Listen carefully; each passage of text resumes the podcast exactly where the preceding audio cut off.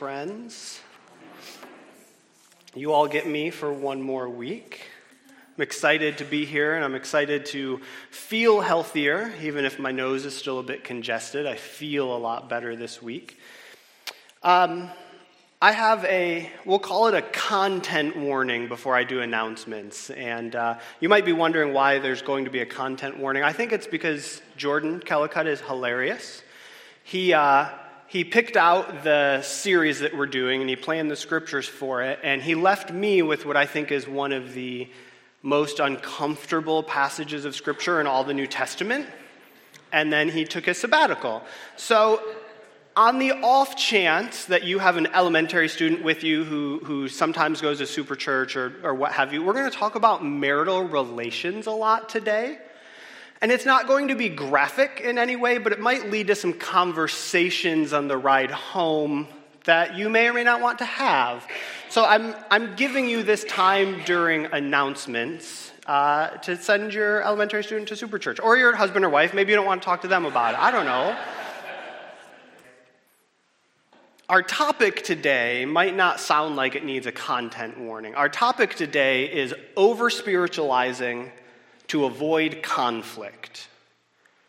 And if you remember, we're in our unbalanced series, so each of these sermons has kind of been a bad habit that Christians can get themselves into.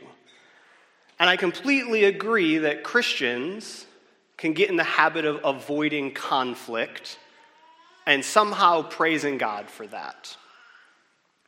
If you could all turn in your Bibles to 1 Corinthians chapter 5.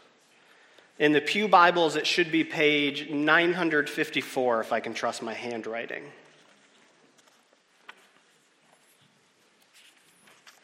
Yeah. So, talking about conflict got me once again thinking about my relationship with my beautiful wife, whom I love very much. When we were dating, we would spend a lot of time driving around. We lived in different cities, and so one of us was always driving to the other one and then we drive somewhere else. And we sort of had a script for one of our arguments. And I wonder if any of you have had this script before. We'll be talking, kind of paying attention to each other, but just sort of existing in the same space. And then one of us will get upset about something. And it doesn't matter what the topic was, the argument would always boil down to one person saying, I know what I said, and the other person saying, Yeah, well, I know what I heard. Well, yeah, but that's not what I said. Well, yeah, but that's what I heard. No, I know what I said. No, I know what I heard. Have any of you ever fallen into the I know what I said, I know what I heard argument? I see some heads nodding. I see some. I think it's so common. I hope it's common because if not, that means we fight real special, dear. And it's, it's an unwinnable argument, right? Because this person who knows what they said is completely sure and confident 100% in what they said. And this person is 100% completely confident in what they heard. And now conflict exists.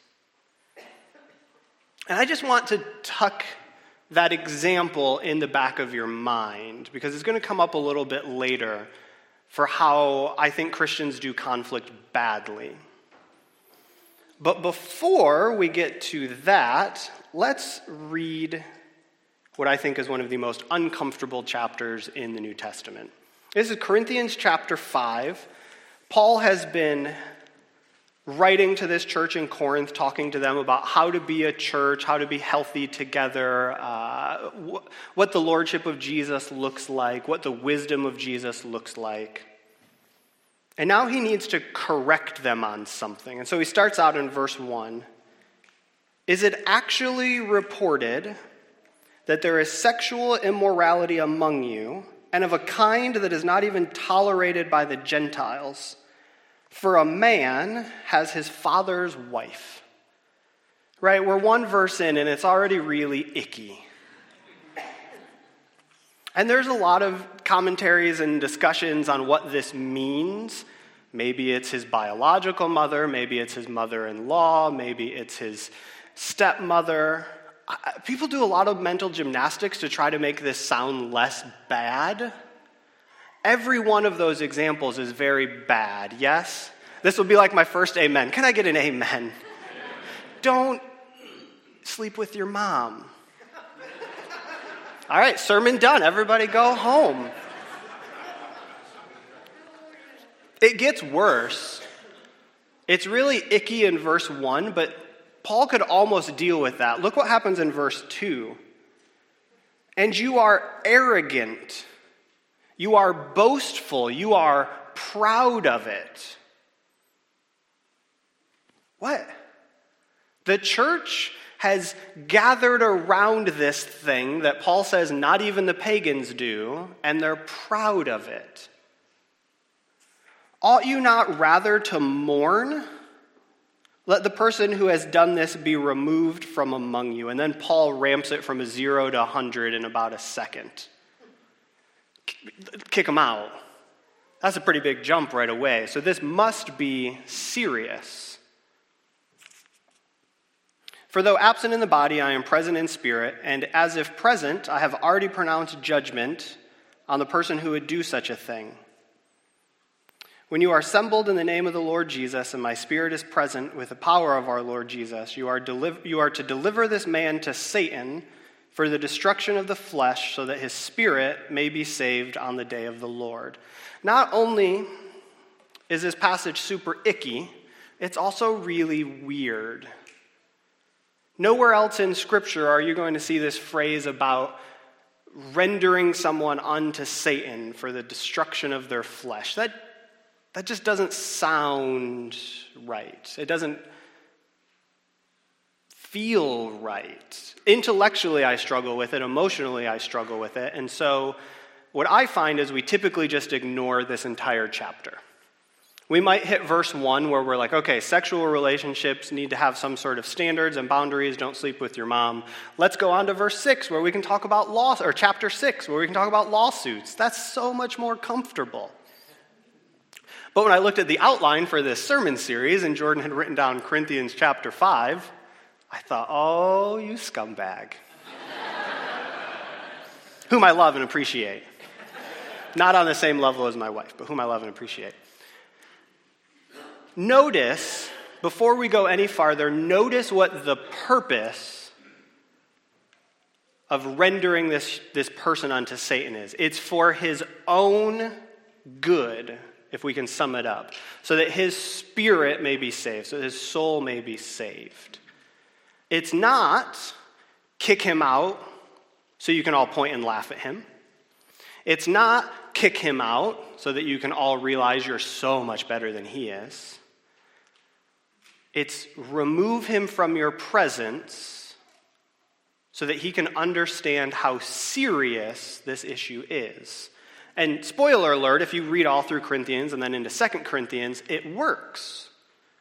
The man and presumably the, the woman, they repent and they're reunited into the body. But there can be no repentance in this situation if the church does one of two things. If the church just puts its hands over its ears and goes, I don't, I don't hear anything, there's nothing going on, it's not a big deal. Teach their own. I mean, I wouldn't sleep with my mom, but if he wants to sleep with his, you know, whatever.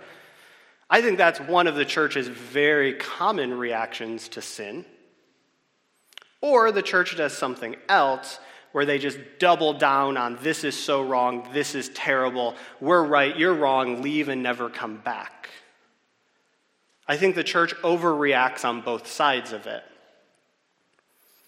And I think that's a perfect example for what we do in conflict.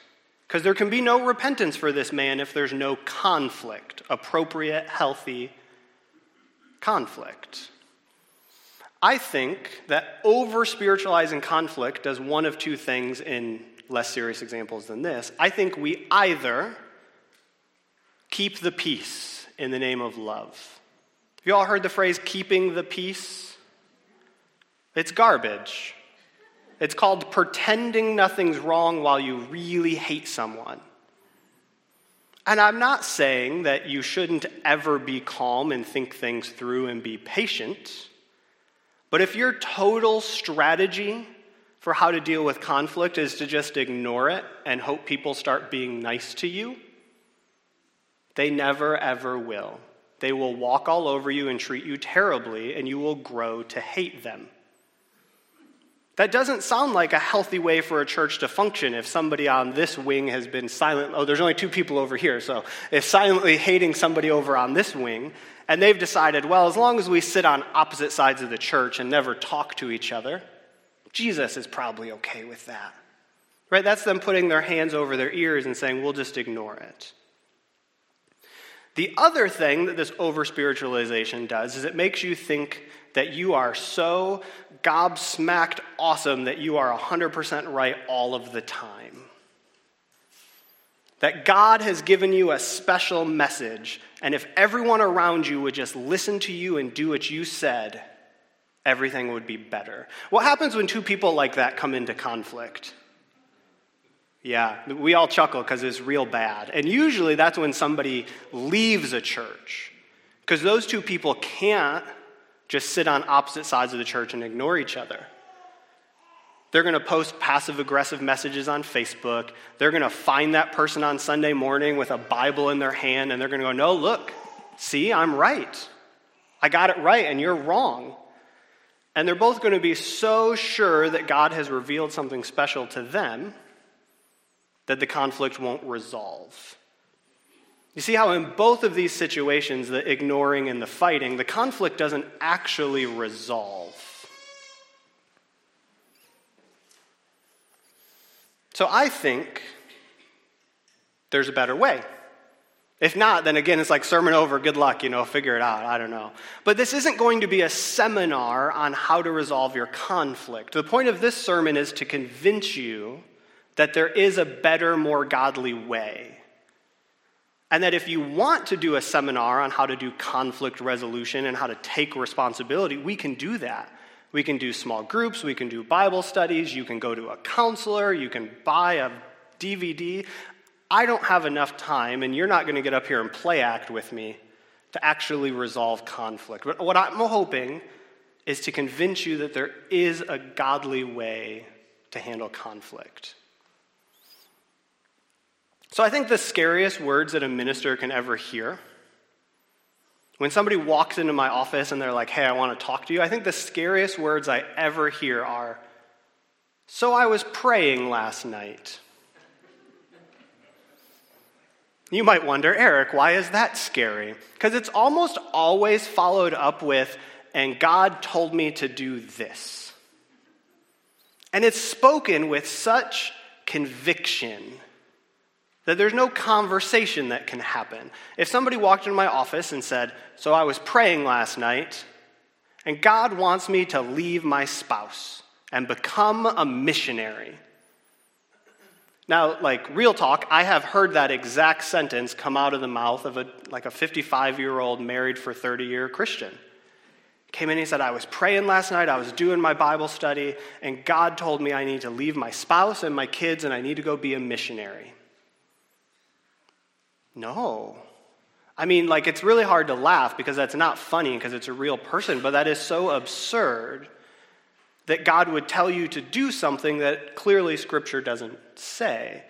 But this person walked into that conversation 100% assured of what God had told him. He was over spiritualizing this life decision. And he had no intentions of having a conflict with me, right? He showed up and he said, There's going to be no conflict at all. I'm telling you what God has told me. As a minister, what could I possibly say to that person after they've pulled the God card out of their pocket? Do you understand how they just walked in and handcuffed me?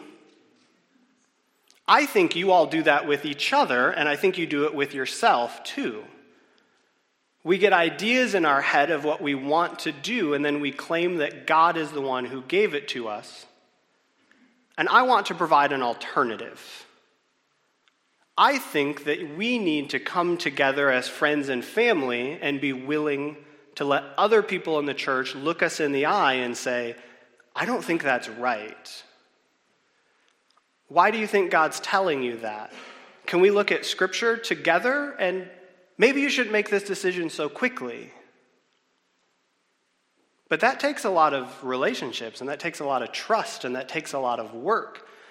And if I came to somebody and I said, Oh, God is telling me to do this, and they said, Hey, wait a minute, I don't think so.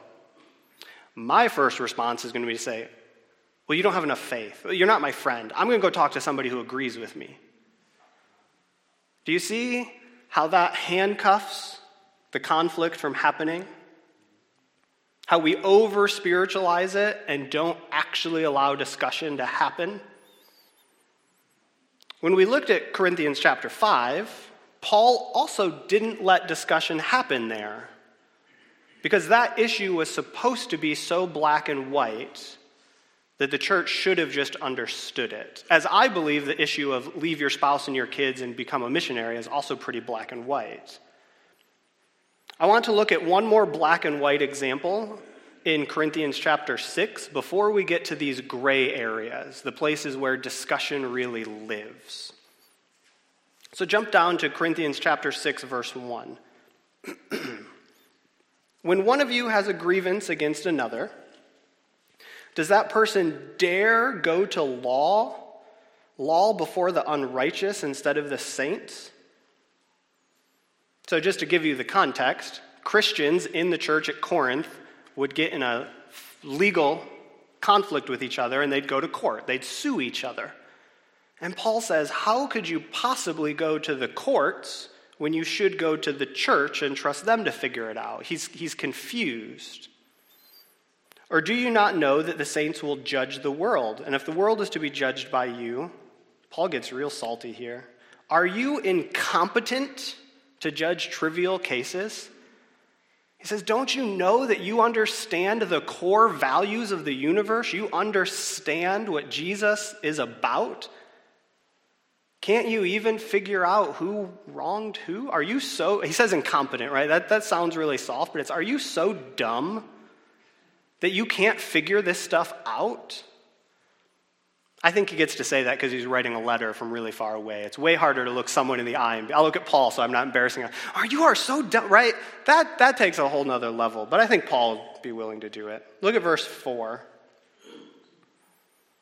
So if you have such cases, why do you lay them before those who have no standing in the church? I say this to shame you. Can it be that there is no one among you wise enough to settle a dispute between the brothers?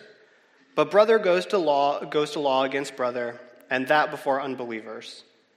So he doubles down on the are you all really so dumb you can't figure this out? To have lawsuits at all is already a defeat. Why not rather be wrong? Why not rather be defrauded? Then it gets real bad, and you see what the actual issue at Corinth is in verse 8.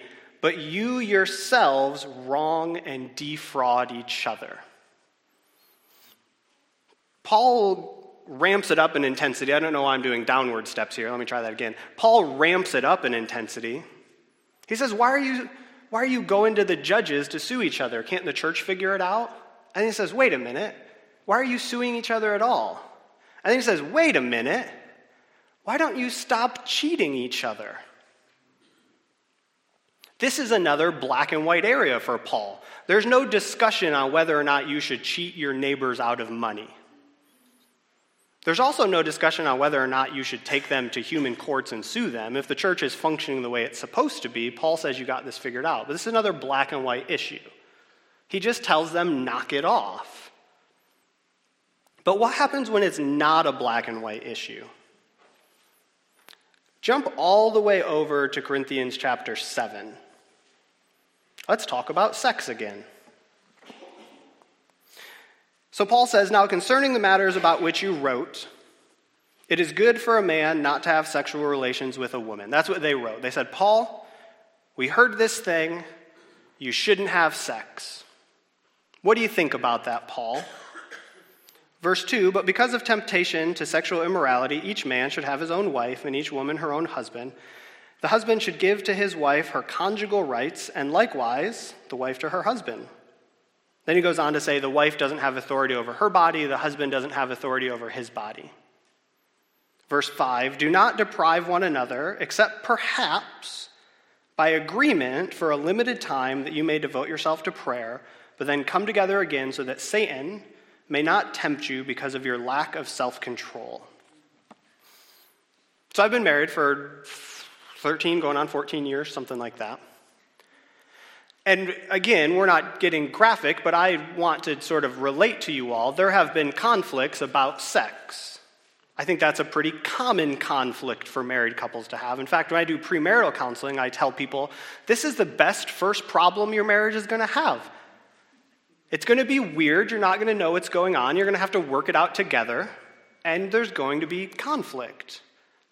There's not a black and white here. Not every relationship is the same. And do you see that in the words of Paul, even? He definitely says, yes, it's okay to have sex. In fact, it's going to be dumb and dangerous not to. You might be at risk of temptation, and you might be at risk of the devil, right? He talks about Satan here.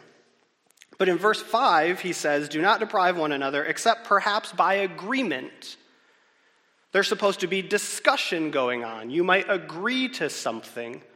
You might have to figure out this conflict and come to an agreement. Look at verse 6, though. Now, as a concession, not as a command. Do you feel that we're entering into the gray area? Not as a command, but as a concession. Look at verse 10. To the married, I give this charge, not I, but the Lord there's, there's this different level of intensity. Some things are black and white, some things are gray. Then you look at verse 12 To the rest I say, I, not the Lord. Paul is engaging into a really difficult discussion with the church in Corinth and the married people there. And he's saying, You all got to talk this out. You cannot over spiritualize it, which is what they did in their first verse. Their first verse was an over spiritual oversimplification, over spiritualization. They said, It is good for a man not to have sex with a woman. Boy, that'd be just a real easy out. I mean, I wouldn't like it, but at least it'd be spelled out. If you're a Christian, you just never do this. Sometimes that simplicity is appealing to me because it takes away my personal responsibility. It takes away my need to think. It takes away my need to do conflict. I can just go, well, God said it, so I'll do it. The problem is, God didn't say that. The problem is, God has asked us to work really hard on figuring out tough issues together.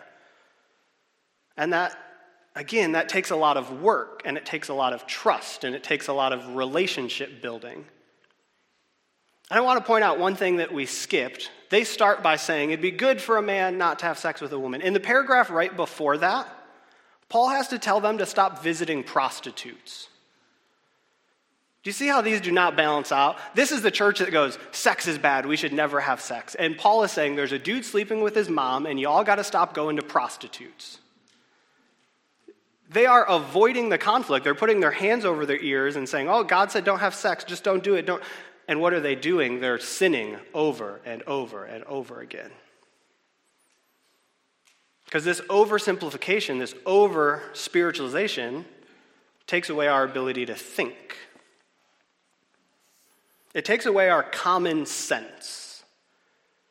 Because we just throw everything on God even when He didn't say it. Do you remember Adam and Eve doing that? Chapter 1 in Genesis. The snake shows up and says, Didn't God say, don't even, don't eat this, don't even touch it? And Eve's like, Oh, like, yeah, we're not going to touch it. God didn't say, don't touch it. God said, don't eat it first chapter in Genesis, Eve is already over spiritualizing. She's already saying, I'm making up my own rules. And it didn't work out well for her either. I want to jump all the way to the heart of the issue. I want to go to Matthew chapter 6. I bet some of you thought we were going to the conflict resolution in Matthew, but I want to go to the Lord's Prayer. I actually think the Lord's Prayer hits this issue more in the heart.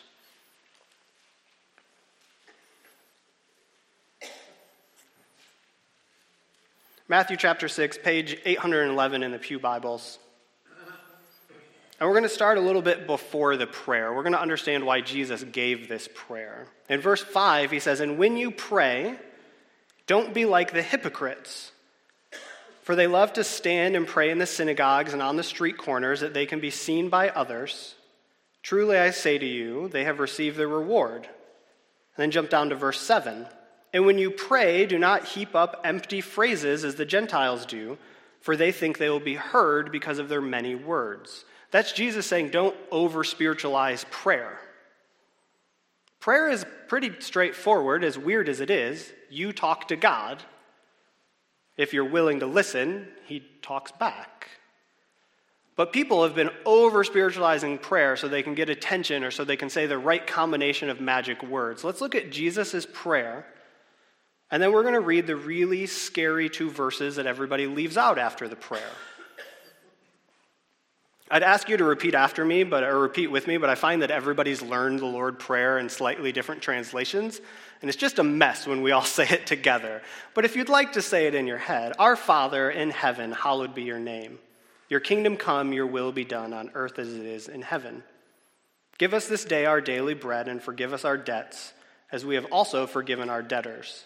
And lead us not into temptation, but deliver us from evil. Right? It's the one passage of the Bible where everyone's a King James believer. Like, that's a very simple prayer. Lord, your will be done. Please feed me today. Help me not do sinful stuff. But look what comes right after it. I don't like reading these two scriptures. For if you forgive others their trespasses, your heavenly Father will also forgive you. Okay, that one's fine, right? Mm. But if you do not forgive others their trespasses, neither will your heavenly Father forgive your trespasses. Mm. This is not for like comedic effect. I feel really bad when I read that because I know that I don't handle conflict as well as I should. Because I know that I'm pretty willing to put my hands over my ears and pretend there is no conflict and say, well, God will handle it. And sometimes I'm really more happy than I should to put on my fight face and go tell someone how wrong they are. But that's not what the end of the Lord's Prayer says. That's not what the end of this very straightforward prayer says. Jesus says, Forgive people and I'll forgive you. Don't forgive people and I won't forgive you. And I'm making the case that you, you really can't forgive people from afar if they're still in church with you. I know Laura really well, so I'll, I'll bounce from picking on Laura to picking on Paul. If Laura and I have this big, giant, blow up fight, and we still go to the same church, but I decide I can never sit by her ever again, so I'm way over here now. Can I honestly say, like, well, I've forgiven her? We're not fighting anymore. Is that forgiveness? It doesn't feel like forgiveness to me, even though I want it to. It feels like brushing it under the rug until Laura and I find something else to fight about. Laura and I don't fight, maybe ever. Very good friends.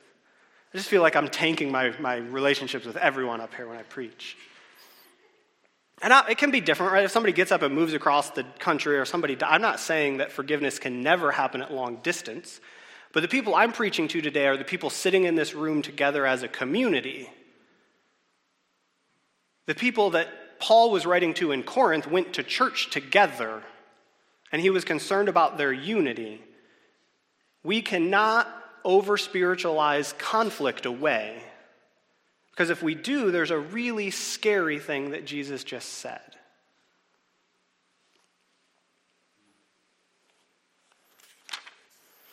Let's go ahead and jump to Matthew 18. I'd be remiss if we didn't talk about it. Matthew 18, verse 15. Before we read this uh, description of how we might handle conflict resolution, I want to make the point that none of this is legalistic. None of this is a checkbox that says if you did all of these boxes, you're free and clear. You don't have to worry about putting in any extra effort. The effort is always on you to keep going, to understand the situation, to know the person, to approach them in the best way you can. When passages like Matthew 18 get used to defend your own actions, you're missing the point. You're, you're over spiritualizing and you're using this scripture as a weapon. This scripture should motivate us to reconcile with each other. If it does anything other than that, well, you put your fight face on. Are there any Gilmore Girl fans out there? Not just a couple. There's a funny episode in Gilmore Girls where they talk about fight face, and my wife loves Gilmore Girls, so I've seen every episode about 11 times. I love her very much. All right, I suspect you've all made it to Matthew 18, verse 15. If your brother sins against you, go and tell him his fault. Doesn't it sound so good? If somebody does something mean to you, go tell them they're wrong.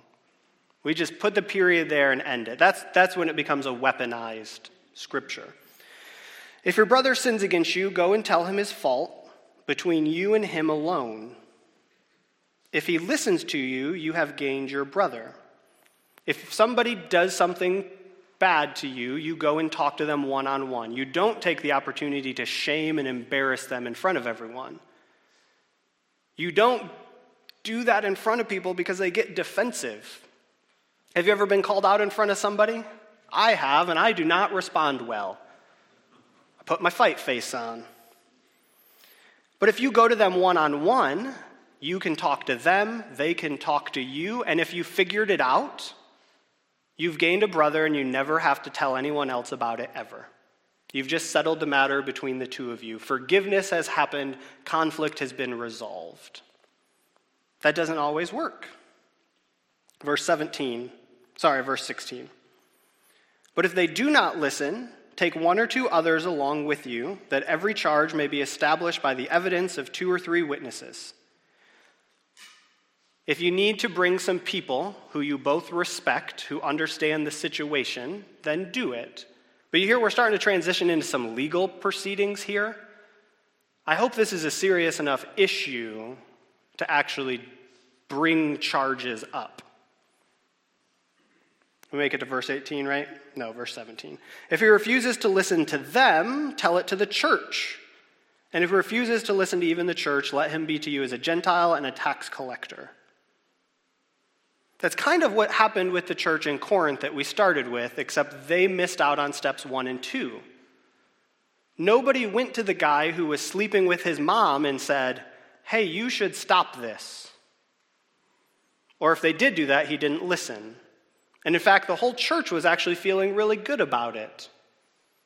I haven't answered why they might be feeling really good about it. If you want to have that conversation, you'll have to come to my office because I've only got time for one sermon today, not like the five of them that we could have done. But eventually it got to the point that they had to say to this man, You're not actually a Christian if you keep doing this.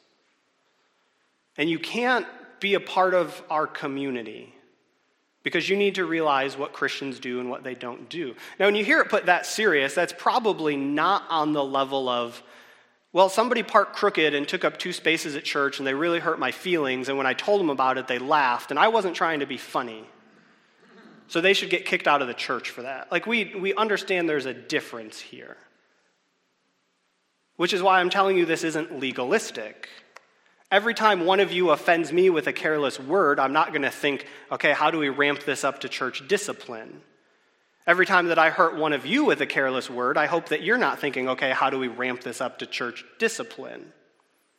Because it's not legalistic. If we made it legalistic, we would be over spiritualizing it so we could put our hands over our ears and not have to think hard. This is a critique that the church gets all the time, and this is kind of where I want to wrap up. Becoming a Christian does not mean shutting your brain off. Becoming a Christian does not mean shutting your heart off. Jesus does expect us to act and think differently than the rest of the world. But he doesn't expect us to just legalistically, blindly obey some stuff we made up. And when I put it that way, it sounds almost too simple. You are supposed to be different. You are supposed to think different and act different and love differently than the world does. But we can still use our common sense and we can still work hard, and you are expected to put effort into conflict, put effort into love and forgiveness and reconciliation. And when we're unwilling to do that as a church, when we either say, well, the love of Jesus means I got to put my hands over my ears and ignore everything, or when we say the love of Jesus means I got to go tell you how wrong you are, we break down the church. There is no loving community when we can't work out conflict together. Because I gotta tell y'all, I love Trisha more than I love any of you, and we have conflict. So I imagine y'all have conflict with each other too. And if we can't avoid it, let's deal with it in a healthy way. This is the vision I have for the church for, for unbelievers. This is the vision when I think, why would somebody want to be a Christian? This is what draws me in personally. A place where people love each other, where, where conflict and failure is an opportunity for growth, not punishment. That's what Jesus offered us. He will reconcile with us. So if you're a Christian today, please set that example. Take a small step in your life so that our church looks how it's supposed to look. Would you pray with me so that we might be able to do that? Heavenly Father, you are the great reconciler. You bring perfect grace and mercy and forgiveness into every situation. Lord, you look at sin and evil and you call it what it is, and you still bring grace and mercy and reconciliation. Let us be people of truth and of love. Let us be people who speak truth in love. Let us be people who don't let our knowledge puff us up, but people who use our love to build each other up. Father, we know there is conflict in the hearts of the people in this church. We know there's conflict in the families in this church. Lord, our, our world is full of conflict, and there's no avoiding it. Thank you for your spirit and for your church that can support us and encourage us and guide us and lead us as we step out and as we try to handle our conflict in a godly spiritual way. Lord, we, we ask special grace this week that you would put opportunities in our life to grow in this way and that you would protect us from our own stupidity and the stupidity of others. Lord, we pray all these things in Jesus' name. Amen.